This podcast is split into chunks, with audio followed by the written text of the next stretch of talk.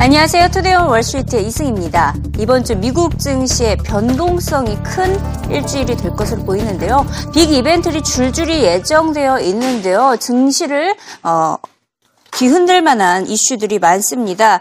일단 일정부터 살펴보면요. 16일과 17일 FOMC 회의가 예정되어 있고 18일에는 스코틀랜드 분리 독립 주민 투표 그리고 19일에 알리바바 상장 등 이렇게 굵직굵직한 이슈 세 가지가 이번 주에 예정이 되어 있습니다. 일단 시장이 가장 주목하고 있는 것은 연준의 FOMC 회의 결과입니다. 금리 인상에 대한 실마리가 전해질 가능성이 비교적 높기 때문에 매파적인 입장이 전해질 것이다라는 전망에 힘이 실리고 있습니다. 뱅크 오브 아메리카는 연준이 금리를 인상할 수 있게 최근 미국 경제가 튼튼히 뒷받침되어주고 있다고 진단했습니다. The economy is looking very good right now. Uh, it looks like second quarter GDP growth will be revised up to 4.8%, and that's a big, you know, bounce back from the winter. Uh, and third quarter looks like 3.8% growth. So I think that the Fed is starting to see the kind of numbers they want. Give them a couple more quarters like this, and they start to think seriously about hiking interest rates. So when the Fed looks at the amount of slack out there, they do include some of those workers as hidden unemployed, and I think they're right to do that. Uh, and that's one of the reasons why I don't think they go until June next year. It's uh, even though the the official unemployment number is down to 6.1 percent, the true unemployment rate's higher than that, and the Fed wants more progress. 스코틀랜드의 분리 독립 주민 투표 결과도 시장에 큰 영향을 미칠 것으로 보입니다. 가장 최근에 실시됐던 여론조사 결과를 살펴봤더니 스코틀랜드 주민들의 52%가 독립에 반대를 했고요. 48%가 찬성을 하고 있기 때문에 아직 그 결과를 전혀 예측할 수 없는 상황입니다. 어, 현재 투표 참여율 96%에 육박하면서 역대 최고를 기록하고 있는데요. 전혀 결과를 예측할 수 없어서 영국은 패닉에 빠지고 있다는 설명입니다.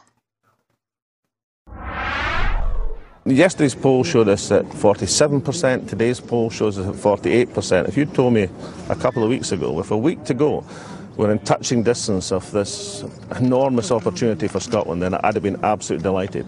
And we're seeing from the fear mongering, the scaremongering, the absolute panic at the heart of Downing Street that the No campaign is in turmoil and disarray. 네, 그리고 드디어 이번 주에 중국 전자상거래 업체 알리바바가 뉴욕 증권거래소에 상장이 됩니다. 벌써부터 엄청난 자금이 알리바바에 모이고 있는데요. 36개 달하는 월가 투자기관이 벌써 10억 달러를 선주문했고 저명한 헤지펀드 투자자들이죠. 리언 쿠퍼맨, 데이비드 테퍼, 댄 로브 등이 로드쇼에 등장을 해서 알리바바에 대한 투자를 어, 투자에 관심을 보였습니다. 특히 뉴욕에서 열린 투자 설명회에는 무려 800명이나 방문을 해서 인산인해를 이뤘 있었던 것으로 나타났고요. 이렇게 투자 수요가 예상보다 많아서 17일에 공개 주식 매수 주문 접수를 마감할 예정이라고 밝혔고 공모가도 예전에 어, 계획을 했던 것보다는 상향될 가능성이 높아졌습니다. 지금까지 알리바바 예상 공모가는 60에서 66달러 정도였는데 더 올라갈 수 있다는 의미입니다. 이에 따라 알리바바는 미국 증시 상장 기업 중 역대 최대 자금을 조달할 것으로 보이는데요. 대표적으로 기술주들만 한번 살펴보면요. 기술주 가운데서도 알리바바가 역대 최대입니다. 240억 아, 달러로 예상이 되고 있고 이는 페이스북의 160억, 그리고 트위터 21억, 구글 19억 달러보다 훨씬 더 많은 규모인 것을 확인할 수가 있습니다. 아, 이렇게 미국 기업들과 비교를 해도 알리바바의 규모가 얼마나 큰지 알 수가 있고요. 이에 더해서 알리바바의 중국 전자상거래 시장 점유율은 지배적입니다. 알리바바 무려 80%에 가까운 지배 어, 지배를 하고 있죠. JD.com 14%, 텐센트가 2%고요. 아마존도 중국 시장에서는 점유율이 2%에 불과합니다. 이렇게 자금 조달 규모와 시장 점유율 등 그만큼 잠재력이 강하기 때문에 투자 수요가 엄청나게 이어지고 있는 것이고요. 알리바바 지분 22.5%를 보유하고 있는 야후의 주가도 고공행진을 하면서 8년 6개월 만에 최고치를 기록하기도 했습니다. 이에 따라 알리바바 역시 기업 공개 이후에 100% 이상의 주가 상승이 기댄다는 전망이 지배적입니다. 최근 기업 공개를 했던 기업들의 주가 흐름을 한번 살펴보면 실제로 거의 대부분이 100% 넘는 고공행진을 이어가고 있는데요. 고프로가 185%, 엘폴로로코가 142%, 그리고 트루카와 모빌아이가 모두 120% 이상의 주가 상승세를 이어가고 있습니다. 이에 따라 웨드부시 증권사의 애널리스트는 알리바바는 회사 규모와 성장세 면에서 아마존과 이베이를 합한 것보다 경쟁력이 크다며 역시나 100% 이상의 주가 상승이 예상된다고 분석을 했는데요. 어, 그래프를 한번 살펴보면 쉽게 이해가 되다시피 왼쪽이 주황색이 알리바바고 중간이 이베이 그리고 마지막 검정색 부분이 아마존인데요. 수익과 매출 성장률 부분이 이베이와 아마존을 합한 것보다 압도적으로 우위에 있는 것을 확인할 수가 있습니다. 이에 따라 알리바바에 대한 투자 의견 비중 확대 목표가 80달러를 제시를 했는데요. 이를 제시한 웨브시 증권사 애널리스트 만나보시죠. It very well could end up with a premium. I would define the range as between Tencent and Baidu on the low end at 26 or 28 times and Facebook at the high end at 38 times. There's very few companies that are this big, grow this fast, and are this profitable. Alibaba should get a premium. I'm starting off by saying that at the very least they should be at the low end of that range, which is higher than the current uh, range set by the underwriters, but it very well could exceed uh, the low end of the range, go into the higher end of the range. I, I, think it's the fact that this is such a rare investment. Uh, having a large cap that's liquid has a very long runway. Growth in Chinese e commerce could grow for 30% for several years. Alibaba has 80% share. I think it's in really good position to keep that share. Uh, people are very concerned about the competitive situation, other uh, e commerce companies. I think Alibaba is in very good shape to keep that share keep its take rate as mobile monetization improves. And I think it's getting great economics from Alipay, which people aren't necessarily giving it credit for. 주말에 걸쳐 중국 경제에 대한 회의적인 시각이 확산된 것도 눈에 띄었습니다.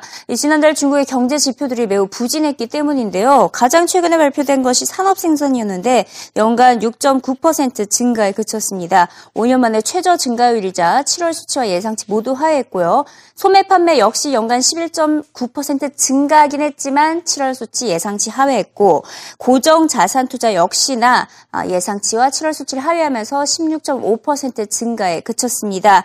이에 앞서서 지난달 수입도 연간 2.4% 감소했었고 소비자 물가 지수도 4개월 만에 최저치를 기록하면서 내수 경제가 다소 부진하다는 것을 계속해서 시사를 해왔는데요. 특히 중국 국내 총생산의 15%를 차지하고 있는 부동산 시장이 다소 침체를 보이면서 경제 전반적으로 악영향을 미쳤다는 분석입니다. 결국 정부가 원하는 대로 내수가 살아나지 않고 있기 때문에 리코노믹스가 다시 한번 시험대에 오르고 있는데요. 추가 경기 부양책에 대한 기대감이 확산되는 동시에 어, 전혀 효과가 없다라는 회의적인 시각도 동시에 커지고 있습니다. 어, 올 들어서 중국 정부가 철도와 서민용 주택 건설을 가속화하고 농업과 관련된 은행 지급 준비율을 인하하는 등 일부 경기 부양책을 시행을 했는데요. 이제는 더 이상 새롭게 꺼내들 카드가 없을 것으로 예상이 되고 있는 가운데 HSBC는 중국의 금리 인하 가능성이 10%에서 50%로 높아졌다고 진단했습니다.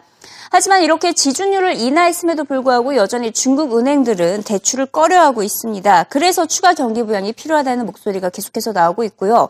이를 입증을 하듯 은행 대출과 채권 발행 또 신탁 차입 등 중국 경제의 유동성을 측정할 수 있는 사회 융자 총액이 지난달 예상치를 크게 하회하면서 1조 위안에도 못 미친 것으로 나타났습니다. 결국 중국의 GDP 성장률 둔화 불가피할 것이라는 전망이 지배적인데요. 1분기 7.4, 2분기 7.5%를 예상했지만 3분기에는 결국 7%로 떨어질 것이다 라는 전망이 나오고 있습니다. 정부가 목표하고 있는 것은 7.5%인데요. 노무라 증권은 중국 경제가 모멘텀을 잃고 있기 때문에 내년 경제 성장률 목표치를 올해 7.5%에서 7% 로 낮춰 잡아야 한다고 조언했습니다. The Chinese economy is starting to lose momentum again. I think particularly the PPI, um, where the deflation, producer prices have been falling, but deflation in recent months had been easing. But now, come with the August data, it's, it's, it's worsening again. It's gone from minus 0.9 to minus 1.2.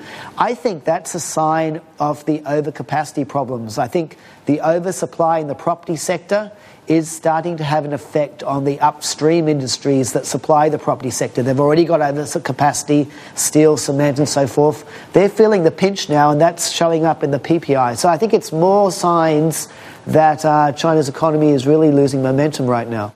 If the data continues to weaken and uh, growth uh, looks like it's going to uh, undershoot the 7.5% target by more than 0.1 or 0.2, we will see more aggressive easing. So I think that's the risk right now. I think, Susan, more important looking ahead to next year is the government needs to really set a lower growth target for next year. They should set 7% instead of 7.5 to really send a strong signal that their focus next year is structural reforms. That's what China needs. If they if they sit, set 7.5 again, it's the wrong signal. It's like they're going for growth. Rob, they're going for policy easing.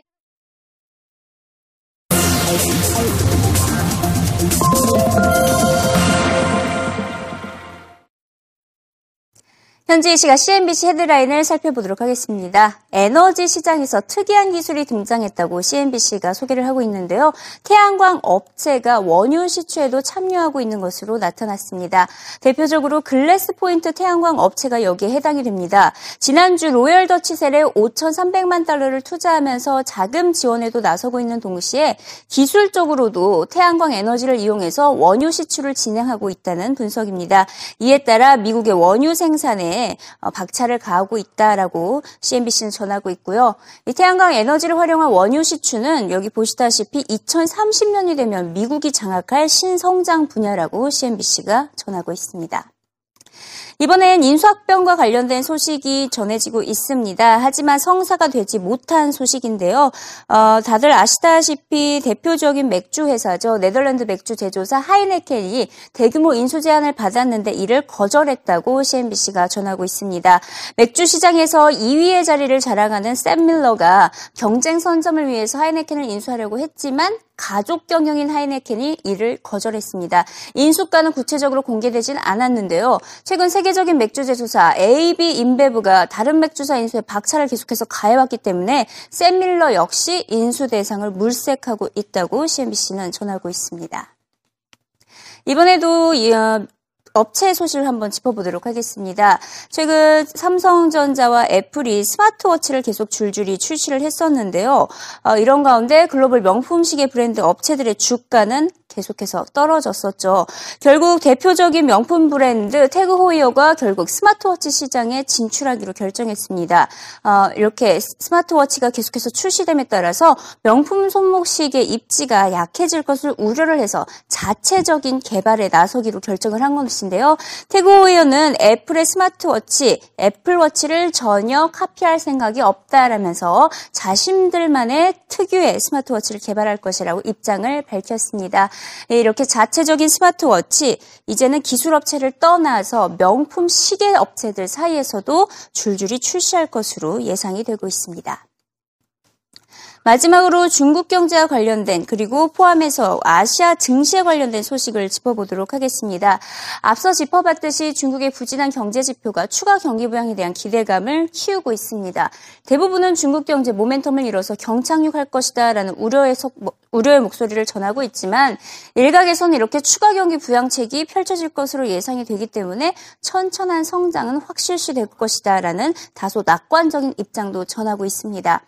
네, 어드바이저리 리서치는 아시아 증시 가운데서 그래도 중국보다는 일본과 한국, 특히 우리나라의 증시를 가장 선호한다고 입장을 밝혔는데요. 초이노믹스를 바탕으로 배당금 확대와 주가 상승이 확실히 어, 예상이 되기 때문이라고 설명을 했습니다. 특히 삼성카드와 삼성, 삼성 CNT를 추천했네요. 아, 이를 추천한 애널리스트 만나보시죠.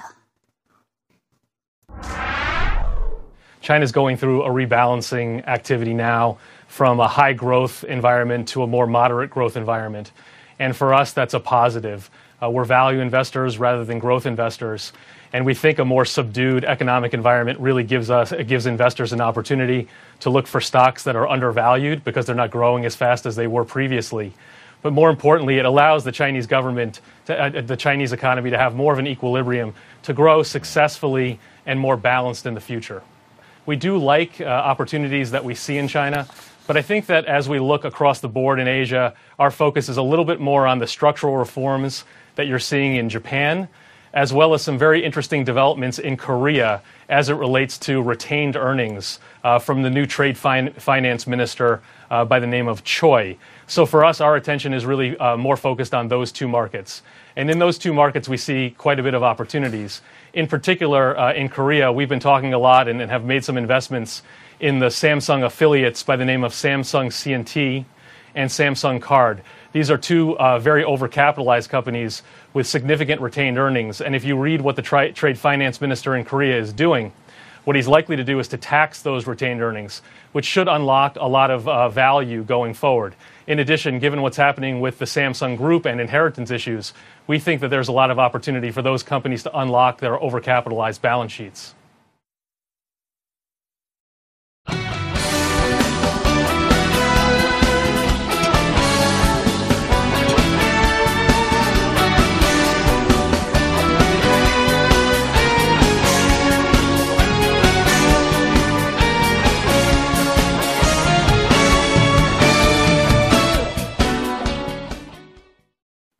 네, 이어서 주요 해외 기업 뉴스 살펴보겠습니다. GM이 우리 시각으로 지난 토요일에 2015년형 콜벳에 대해서 약 2,000대 가량을 판매 중단해 달라고 쉐보레 딜러들에게 요청을 했습니다.